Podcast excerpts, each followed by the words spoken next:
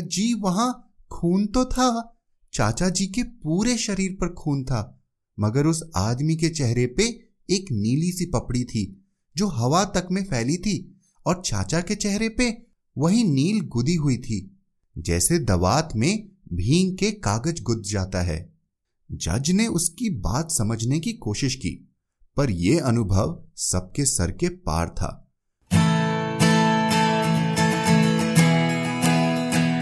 आप सुन रहे हैं कहानी जानी अनजानी पीयूष अग्रवाल के साथ।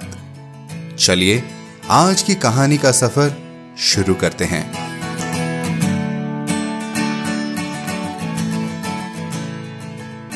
हेलो जी, नमस्कार, नमस्ते, कैसे हैं आप लोग? पहले तो तहे दिल से धन्यवाद आपके साथ और प्रोत्साहन का। आशा करते हैं कि इन कठिनाइयों के वक्त में आप कहानियों से कुछ सुकून पा रहे हैं। आज कुछ रंगों की बात करते हैं। हर चीज़ को खुशनुमा बना देते हैं रंग। हर माहौल को बयां करते हैं रंग। पर क्या रंगों में किसी ने अपने हालात को देखा है? हालातों के साथ अपने आँखों के आगे बदलते रंगों का बदलना देखा है।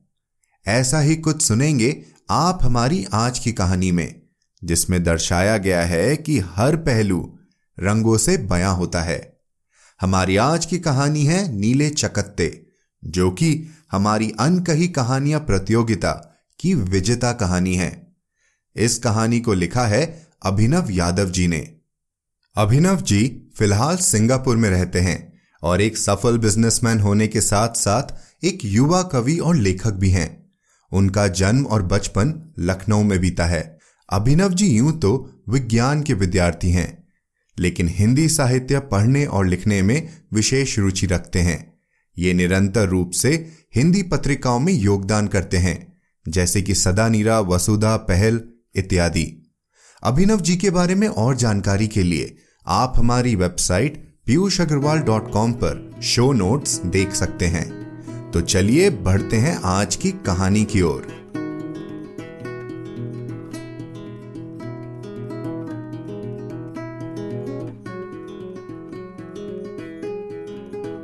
नीले चकत्ते।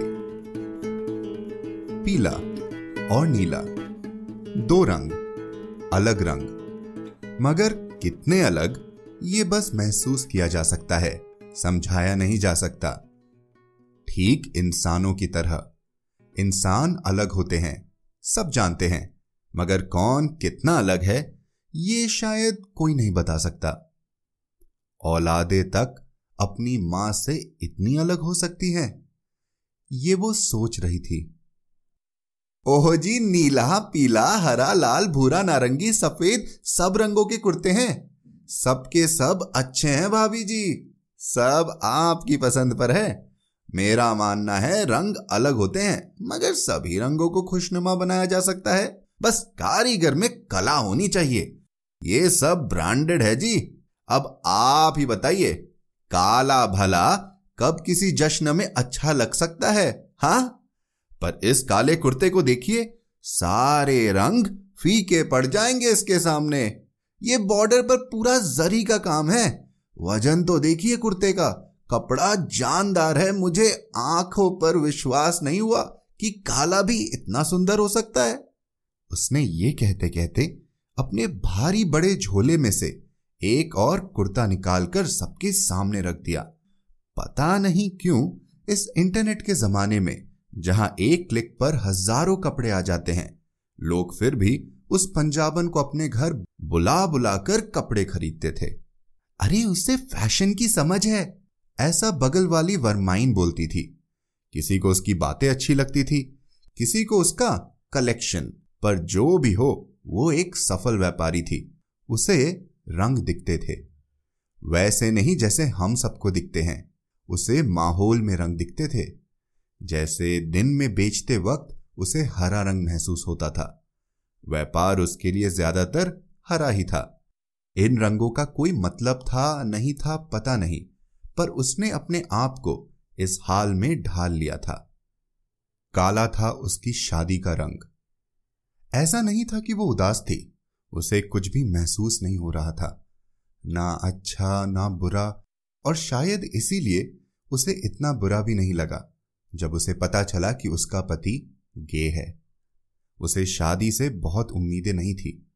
वो रात को उठी नारंगी रंग के साथ और बालकनी में जाकर ठहाके मारकर हंसने लगी। उसकी हँसी उसकी शांति से कम भयावह थी। उसके पति ने अगली सुबह उससे माफ़ी भी मांगी। पूरे तीन महीने लगे इस बात को गलने में। उसके पति ने साफ़ किया कि अगर वो चाहे तो तलाक दे सकती है या शादी में रह करके अपनी मर्ज़ी के संबंध बना सकती है। इन सब के बाद ऐसा भी नहीं था कि उसकी ज़िंदगी में कुछ अच्छा हुआ ही नहीं। सबका तराजू बराबर होता है मरने से पहले। पीला था वो रंग जब उसकी बेटी पैदा हुई। वो उस वक्त सच में खुश थी। उसकी शादी की बनावटी सी मुस्कान नहीं थी। या वो बनावटी उदासी जो उसने अपने पति के मरने पर ओढ़ ली थी, वो सच में खुश थी। हाँ वैसे ही जैसे बचपन में खिलौना मिलने पर हम खुश होते हैं और उसे घंटों निहारते रहते हैं। उसने अपने रंगों की आदत को अपनी बेटी में देखा और उसे रंगोली नाम देना चाहा, पर उसके पति ने किसी पसंद की नॉवल के किरदार पर उसका नाम त्रिशला रख दिया। वो पहली बार था जब उसे इतना गुस्सा आया कि सारे रंग गायब से हो गए और वो पल भर के लिए घबरा गई। पर चुप्पी की आदत बरकरार रखते हुए उसने कुछ न बोला। जब पति ने अपने समलैंगिक होने की बात सामने रखी और तीन महीने बाद उसकी मर्ज़ी को वज़न दिया तो तराजू घूमा। उसने तलाक नहीं मांगा। उसने त्रिशला को रंगोली बना दिया। नीला था वो रंग, जब उसे पता चला था कि ये रंग सच्चे नहीं। इन्हें हर कोई नहीं देख सकता था। यह हादसा भी पंजाबन के लिए कम भावुक नहीं था। उसकी कोख को महावारी ने अभी जकड़ना शुरू ही किया था। उसने जब जज के सामने गवाही दी तो सब हंस पड़े। उस दौरान पंजाब मटमैले रंग में सना था और और मटमैला होने जा रहा था। एक भावी खालिस्तानी ने उसके किसी रिश्तेदार को खेत में मार दिया। पेशाब करते हुए उसने उसे मौकाए वारदात पे देख लिया। हादसे के बाद में जब उससे पूछा गया तो वो सिलसिलेवार सब बताती गई।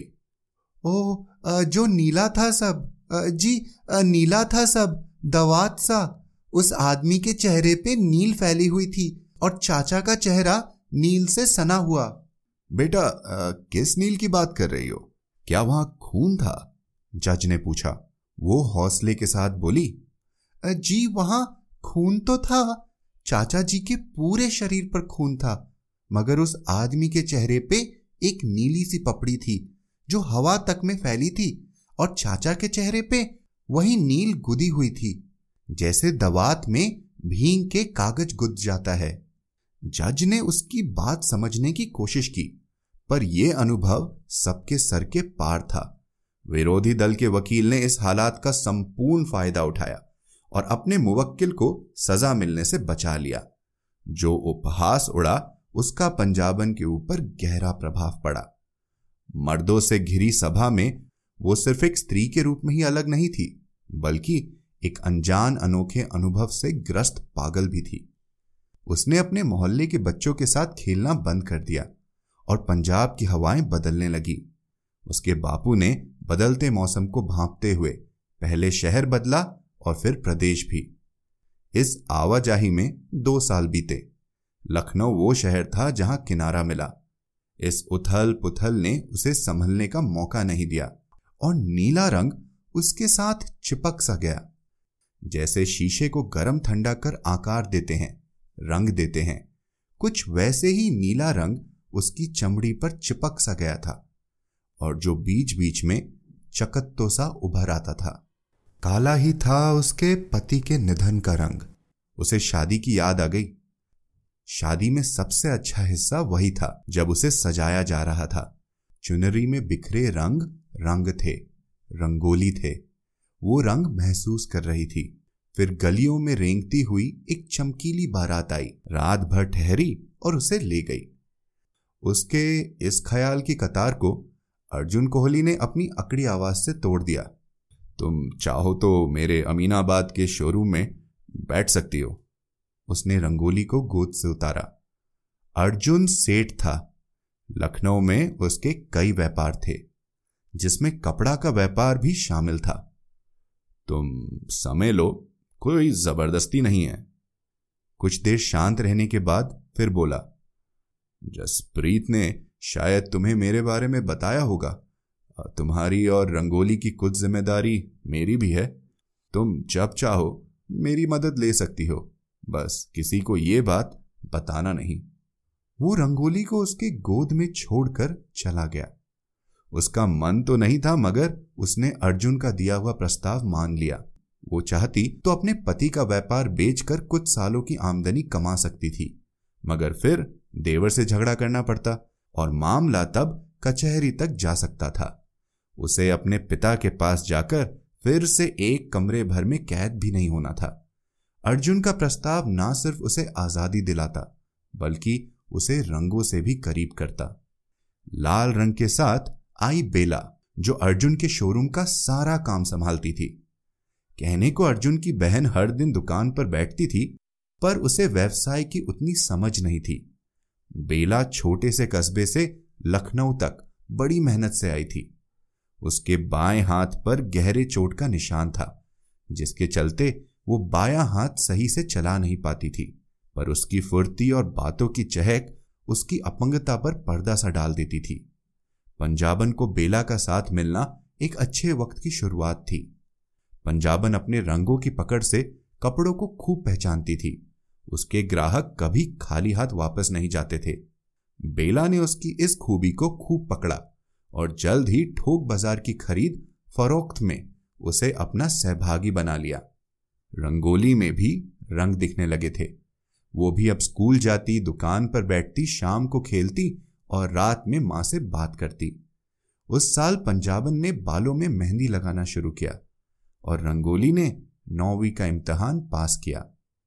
एक शाम बेला शराब पीते वक्त बोली तू कमाल का बिज़नेस करती है। तुझे तो खुद का काम करना चाहिए। तेरे कस्टमर सबसे वफादार कस्टमर है। हमारी दुकान को एक तिहाई कमाई तो सिर्फ़ तुझसे होती है। ये मोटी सेठानी से मेरा मन जल चुका है। ना कुछ करना आता है, ना अपना शरीर हिलाना पड़ता है। बस हमारी कमाई खाती रहती है। ओहो, पता है मुझे, पर सब कुछ पूंजी है। उसके पास पूंजी है, हमारे पास नहीं। हमें हमारे काम के पैसे पक्के मिलेंगे। उसे उसकी लागत के पैसे मिले ना मिले, पता नहीं। बड़ी चिकचिक है बिज़नेस में। देखो ना, सब डिप्रेशन के शिकार रहते हैं। जैसे गर्दन पे छुरी लटका के घूम रहे हो। वो थोड़ा मुस्कुराई। देख डिप्रेशन का शिकार तो तू भी है, वरना अभी ये शराब ना पी रही होती। देख, बाज़ार सिर्फ़ पूंजी से नहीं चलता जान पहचान से भी चलता है। बारह साल मैंने ऐसे ही पसीने से पानी थोड़े ही किया है। मेरी भी पहचान है। अपने नाम पे सामान उठा सकती हूँ। बस तुझे बेचना होगा। आज पहली बार नहीं है जब तू दारू के नशे में ऐसा बोल रही है। पर पता है हम दोनों गिरगिट हैं। हम्म, मतलब? दिन भर जिस दुकान में काम करते हैं, शाम को उसी दुकान के ऊपरी गोदाम में बैठ के दारू पीते हैं। रंग बदल के उसी दुकान को गाली देते हैं। उसी दुकान को लूटने की सोचते हैं और अगली सुबह सेठानी के सामने पुराने रंग में फिर से वही काम करते हैं, जो हमेशा से करते आए हैं। वो दोनों दुकान के ऊपर वाले गोदाम की खिड़की से अमीनाबाद को देखते रहे। बाज़ार रात की दवात में भींग चुका था। और स्ट्रीट लाइट बीच के बचे खुचे कागज़ सा लग रहा था। हरा बनता है नीला और पीला मिलके माँ, पता है? रंगोली अपनी माँ से बोली। पंजाबन मुस्कुरा पड़ी। उसने हफ्तों बिताए थे अमीनाबाद की उस गली में, जहाँ खोलते रंगों में कपड़े रंगे जाते थे। गली नहीं, मानो रंगों की हवेली थी वो सड़क। सड़क तक पे रंग बिखरे होते थे। अमीनाबाद उसकी नज़र में एक भव्य जंतु था, जिसकी पसली पसली में इंसानों की जरूरतों का व्यापार चलता था। अमीनाबाद अब तक की उसकी एक तिहाई ज़िंदगी थी। पिछले दो तिहाई ज़िंदगी के कई किरदार अब तक जा चुके थे, जो परिवार थे, और इस एक तिहाई ज़िंदगी में कितने ही किरदार आए थे, जो परिवार नहीं थे। पर परिवार जैसे थे। सब हादसे से आते थे, हादसे से जाते थे खबरों के लिफाफे में। इन्हीं हादसों को इकट्ठा देखो तो ज़िंदगी लगती है, घबराओ मत। बेला पास में बैठी सभी औरतों से बोली, ये सारी औरतें अर्जुन की दुकान में कर्मी थी। मगर दीदी, काम तो चाहिए ना। उनमें से एक बोली, मैं अर्जुन साहब से बात करूँगी, पर मैंने सुना है कि कोई बड़ा हादसा हुआ है अर्जुन साहब का। काफ़ी नुकसान हुआ है उसमें। उसी की भरपाई के लिए ये स्टोर बिक रहा है। सेठानी की भी तबीयत खराब है। जो नया मालिक आएगा, वो भी हमें नौकरी दे सकता है। तो घबराओ मत, बात करेंगे। एक डेढ़ महीने में कुछ ना कुछ निकलेगा। तब तक नौकरी की तलाश करना शुरू करो। बेला बोलती रही, मगर पंजाबन खोई रही अपने आंकड़ों में कि कैसे घर चलेगा। रंगोली की ट्यूशन की फ़ीस और बाकी खर्चा पर अगर ये सब निकाल भी लिया अपनी पुरानी बचत से तो आगे कॉलेज भी है और फिर शादी? कोई अंत नहीं है इन समस्याओं का। बेला पंजाबन की ओर देखते हुए बोली, हमें साथ रहना होगा। चलो, कल मिलते हैं। सब जाने लगे। बेला ने पंजाबन का हाथ पकड़ उसे रोक लिया। चल, आज मेरे घर दारू पीते हैं, उसने कहा। पंजाबन ने ना हाँ बोला, ना ना। बेला का घर दो कमरों की छांव भरी कोठरी थी, जहाँ हमेशा एक सीएफएल जलता और एक अधमरा सा आदमी बिस्तर पर पड़ा रहता था। उसमें तमाम तरह की ट्यूब खुसी हुई थी। उसके कारण कमरा घर कम अस्पताल ज़्यादा लगता था। पंजाबन के पूछने से पहले ही बेला बोल पड़ी थी, वो वो मेरा पति है और हाँ वो कोमा में है पिछले कई सालों से। ये सब देख उसका मन सिकुड़ सा गया। इतने सालों की दोस्ती में वो बेला के बारे में इतना भी ना जान सकी। इस बात का उसे अफसोस हुआ। उसे चार पैग लगे संभलने में। उस शाम लंबी बात हुई, बेला के पति से लेकर अर्जुन के व्यापार तक। आखिर में सिगरेट का धुआँ सीने से उड़ेलते हुए पंजाबन बोली, तू हमेशा बिज़नेस करने को कहती थी ना? चल, अब बिज़नेस करते हैं। बेला हंस पड़ी और एक हरा रंग फैल गया। लाल लाल साड़ी में फॉल लगा देना और वो लहंगे का डिज़ाइन फाइनल कर दिया है, दीदी जी ने। उसे बनने के लिए डाल दो। पंजाबन काम में मशरूफ थी। एक छोटे से बेसमेंट में शुरू हुआ बिज़नेस चल पड़ा था। शुरुआती कुछ महीनों में अर्जुन आया था उसे वापस काम पे रखने के लिए। पंजाबन तब तक आगे बढ़ चुकी थी और वापस मुड़ना ज़िम्मेदारी से मुँह मोड़ना था। बेला ने चार पाँच लड़कियों को जुगाड़ा। और थोक बाज़ार से सामान उठाया। पंजाबन ने उसकी परख की और घर घर जाकर सामान बेचना शुरू कर दिया। कुछ वफादार ग्राहकों ने साथ दिया और पंजाबन ने उन्हें निराश नहीं होने दिया। अब अक्सर शादी के मौसम में हजरतगंज से लेकर गोमती नगर तक कई घरों में उसे बुलाया जाता, जहाँ वो पूरे घर भर के लिए कपड़े दिखाती। वक्त वक्त पर लोग जुड़ते गए, कपड़ों की सिलाई से लेकर फिनिशिंग तक। सारा एक नेटवर्क सा बन गया और पंजाबन उसे संचालित करने का काम करने लगी। रंगोली भी इंजीनियरिंग की पढ़ाई करने गाजियाबाद चली गई थी।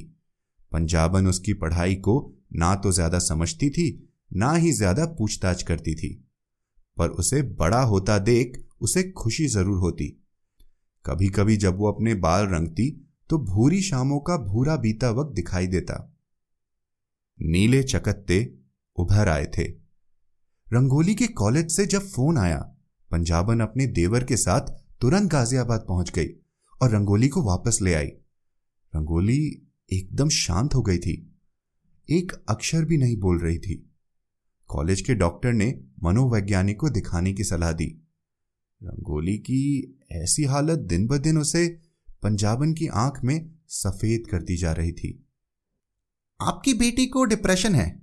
मैंने एंटी डिप्रेसेंट लिखी हैं। आप इसके डोज का ख्याल रखिएगा और हर हफ़्ते काउंसलिंग करवाइए। ये ठीक हो जाएगी। अब रातों को उसके बैल्कनी के फेरे बढ़ गए। वो सिगरेट के धुएँ के बादलों से भरी रहती।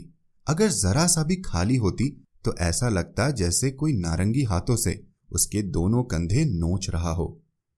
रंगोली की हालत के लिए पंजाबन दोषी थी, ऐसा भी नहीं था। पर इसकी शुरुआत पंजाबन से ही हुई थी। पंजाबन के संघर्ष को रंगोली ने ज़िंदगी भर देखा था। उसे अपनी माँ में एक अलग सी ताकत दिखती थी जो उसे दुनिया से बचाए रखती और उसे अपनी माँ पर बहुत फक्र था और वो उसके लिए कुछ करना भी चाहती थी। किसी ने कहा पढ़ाई करो बोर्ड में अच्छे मार्क्स लाओगी तो माँ को बहुत खुशी होगी। अच्छे कॉलेज में जाओगी तो माँ की मेहनत सफल होगी। रंगोली ने खुद को झोंक सा दिया। खूब पढ़ाई की महँगी कोचिंग में दाखिला लिया। पंजाबन भी इस वक्त अपने नए बिज़नेस में लगी हुई थी। उसके आसपास होती पंजाबन की वाहवाही ने रंगोली की आकांक्षाओं को और भी बढ़ा दिया। मगर उम्मीदों के विपरीत, न तो अच्छे मार्क्स आए, न ही अच्छा कॉलेज मिला। एक स्टेट लेवल का कोई प्राइवेट कॉलेज मिला। रंगोली मन से टूट सी गई। पंजाबन इन सबसे बेखुद रंगोली के गाजियाबाद जाने की तैयारी करने लगी। गाजियाबाद पहुँच के भी कुछ सुधरा नहीं। रंगोली का पढ़ाई से, मेहनत से मन उचट गया था। उल्टा उसे प्यार हो गया था। प्यार ने उसे उभारा भी और बिगाड़ा भी। प्यार का अंत भी कुछ अच्छा नहीं हुआ। जिस रात उसके बॉयफ्रेंड ने उसे छोड़ा, वो पूरी रात बारिश में बैठी रही। उसके इंतज़ार में रोते हुए। उसके दोस्तों ने उसे पागल बोला। उसने उनसे बात करना बंद कर दी। इम्तहान हुए, रंगोली फेल हुई। उसने बात ही करना छोड़ दिया। शांत रहते हुए उसने जब दो दिन तक खाना नहीं खाया तो उसकी रूममेट ने वार्डन को बताया। माँ को फ़ोन गया और रंगोली लखनऊ पहुँच गई। पीला और नीला, दो रंग, अलग रंग। औलादे तक अपनी माँ से इतनी अलग हो सकती हैं? ये वो सोचने लगी। रंगोली के पंखे से लटके शरीर को देखकर। उसके सामने सारी ज़िंदगी जैसे गुलाटी मार गई। उसे एक भी वाक्य याद नहीं आया जब उसने अपनी जान लेने की सोची हो। उसकी आँखों से आँसू ना बहा। पता नहीं क्यों। सवालों के कौवे उसे नोचने लगे। क्या रंगों ने उसे बचा रखा था? हमेशा उसका साथ दिया था पर रंगोली भी तो रंग थी। फिर वो क्यों अकेली हो गई? शायद रंग सहेज के रखे नहीं जाते, या सहेजे हुए रंग बिखरने के लिए ही होते हैं। रंग क्यों इतने अलग होते हैं? पता नहीं। भूरे चश्मे वाला वो बच्चा अपनी माँ के पीछे से पंजाबन को काला कुर्ता दिखाते हुए देख रहा था। वो उसके चेहरे का हर हाव भाव बड़ी ध्यान से पढ़ रहा था। उसने कुछ तीन हफ़्ते पहले सुना था कि उसकी बेटी ने आत्महत्या की थी। आत्महत्या? ये शब्द उसने पहली बार सुना था और उसके मतलब ने उसे एक नई चीज़ से परिचित कराया था, मौत। मतलब मौत से कोई भी खत्म हो सकता है? उसने पूछा। हाँ, माँ ने बोला। वो सहम सा गया। पल भर में उसने अपनी सारी प्यारी चीज़ों की मौत का ख्याल कर लिया। अपने प्यारे पीले खरगोश से लेकर माँ तक। माँ भी? उसने ज़ोर से माँ को पकड़ लिया। माँ काला कुर्ता दिखने में मशरूफ थी। वो पंजाबन के चेहरे पर मौत ढूँढने लगा।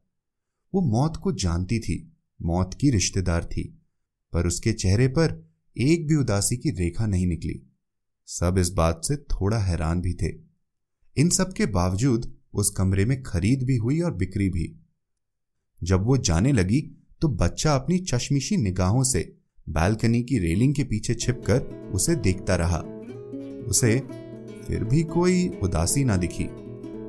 बस दिखे तो उसकी चमड़ी पर कुछ नीले चकत्ते।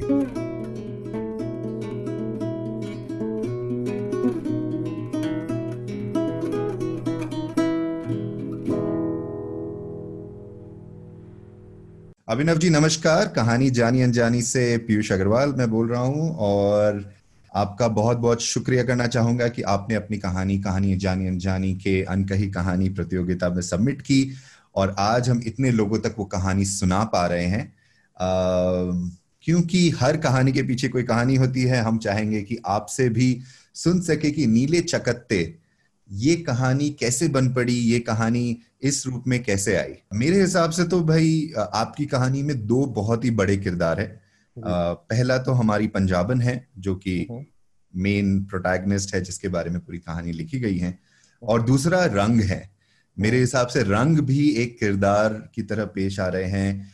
आपने जिस तरह से रंगों का इस्तेमाल किया है कहानी में वो बहुत ही अनोखा है। और वो कहानी सुनने में पढ़ने में बहुत ही एक अलग अनुभव देता है। तो क्यों ना आप हमें दोनों ही किरदारों के बारे में कुछ बताए और ये बताए कि ये किरदार कैसे अपने इस रूप में आ पाए। जी ज़रूर। आ, वैसे न्यूरो साइंस काफ़ी पढ़ा हूँ। मेरा जो बैकग्राउंड है वो साइंस का है। आ, तो मतलब अगर मैं उस कंसेप्ट को बोलूँ जिस कंसेप्ट को इस कहानी में काफ़ी सेंटर पे है वो एज अ फॉर्म के रूप में बोलूँ अगर तो। आ, हम्म। एक कह सकते हैं न्यूरो साइंस की सिचुएशन होती है जिसको सेनेस्थीशिया बोलते हैं। जिसका कहानी में कोई ज़िक्र नहीं है और मुझे लगता है मेरे पाठकों को उसके बारे में जानने की कोई ज़रूरत नहीं है। लेकिन क्योंकि आपने पूछा है इसलिए बोल रहा हूँ कि रंगों और पंजाबन का जो उसमें मतलब मेल है वो इस कंडीशन के चलते हैं। मैं इसके बारे में जानता था, मैं इसके बारे में बहुत फैसिनेट भी करता था। मैंने काफ़ी कुछ पढ़ा भी है। इसके बारे में रिसर्च करने की भी सोची थी मैंने एक जमाने में।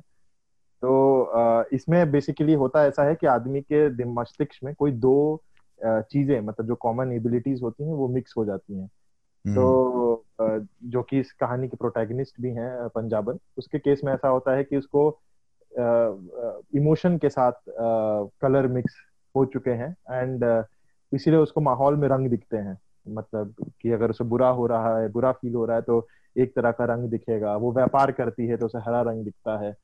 एंड इसका कोई लॉजिक नहीं है मतलब ऐसा सच की मतलब वो रंग हरा इसलिए दिख रहा है क्योंकि मतलब व्यापार हो रहा है तो पैसा हरा होता होगा तो इसलिए हरा है।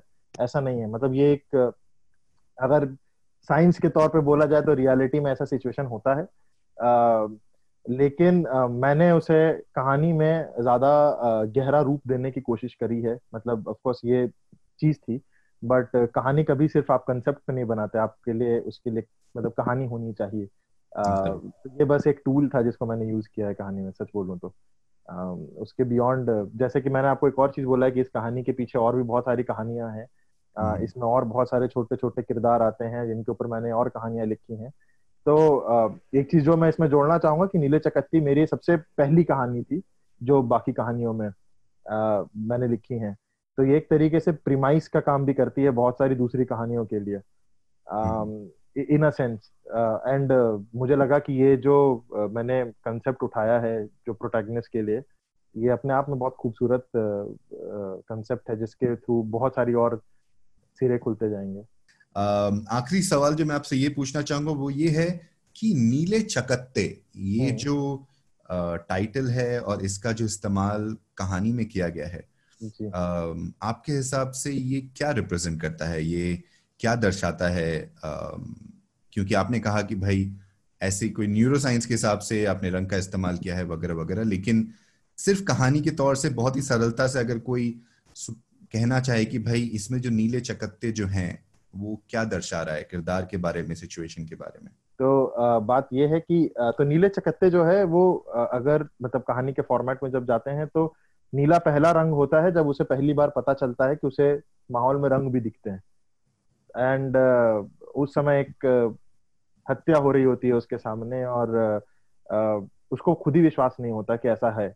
एंड उसके बाद उसकी लाइफ में बहुत कुछ होता है uh, जिसके चलते वो एक ऐसा रंग है जो कि वो अपने ऊपर महसूस कर पाती है। मतलब इतना इतना ज़्यादा प्रभाव होता है उस अकेले रंग का। uh, नीला वैसे एक बहुत ग्रीमी रंग भी है जिसके साथ ओवरऑल एक अवसाद की भावना जुड़ी हुई है। कहानी में मतलब प्रखर है वो चीज़ की मतलब अवसाद है मतलब लाइफ में बहुत सारी दिक्कतें हैं। और शायद वहाँ पे वो मतलब अंत अंत में आते आते ये काफ़ी मुखर भी होता है कि मतलब वो इतना अवसाद के रहने के बावजूद भी ज़िंदा है और झेल ले रही है, बल्कि उसके जीवन में कितने सारे ऐसे लोग हैं जो नहीं झेल पा रहे उस चीज़ को। तो वो जो नीला चकत्ता है वो क्योंकि वो पहला रंग था और फिर एक थीम है इसके अराउंड उसको थोड़ा बहुत शायद दर्शाता है मैं वैसे बना रहा हूँ ये सब बहुत हम्म। हद तक। बट ये है कि नीले चकत्ते मतलब जैसे जब उसे गुस्सा आता है तो सारे रंग गायब हो जाते हैं लेकिन नीला चकत्ता उभर आता है। मतलब वो एक ऐसा है कि कई रंगों में दबा हुआ एक ऐसा रंग है जो जो मतलब कुछ नहीं होने पे भी उसके साथ है। वो उसकी आइडेंटिटी के काफ़ी क्लोज है क्योंकि वो पहला रंग था।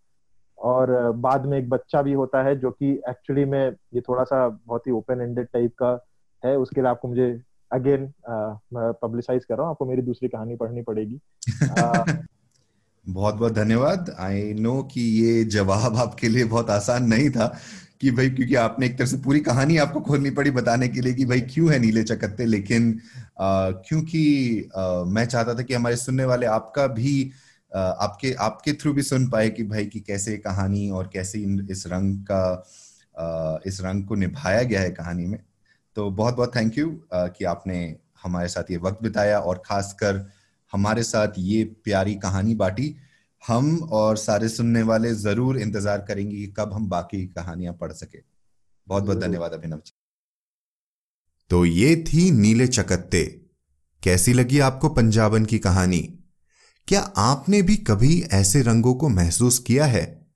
आप हमें ज़रूर लिख भेजिए। Hello at the rate Piyush Agarwal dot com पर। आज की कहानी के साथ कुछ अनकही कहानियाँ और उनके लेखकों से चर्चा खत्म हुई। हम फिर से धन्यवाद करते हैं अनकही कहानियों के प्रतिभागियों का और हम जल्द ही लेकर आएँगे इस प्रतियोगिता का दूसरा भाग। तो बस कागज़ कलम उठाइए और आज से ही लिखना शुरू कीजिए एक खूबसूरत कहानी। इसी नोट पर आपसे विदा लेता हूँ। हमें सब्सक्राइब करना ना भूलें। आप जहाँ भी हमारे कहानियाँ सुनते हैं, उस ऐप में कमेंट या रिव्यू ज़रूर डालें। व्हाट्सएप पर दूसरों के साथ कहानियों को शेयर भी करें। आप सुन रहे थे कहानी जानी अनजानी, पीयूष अग्रवाल के साथ, जो कि इंडी पॉडकास्टर की एक पेशकश है। तो हम आपसे मिलते रहेंगे। हर शुक्रवार। तब तक के लिए अपना ध्यान रखिए स्वस्थ रहिए और मुस्कुराते रहिए।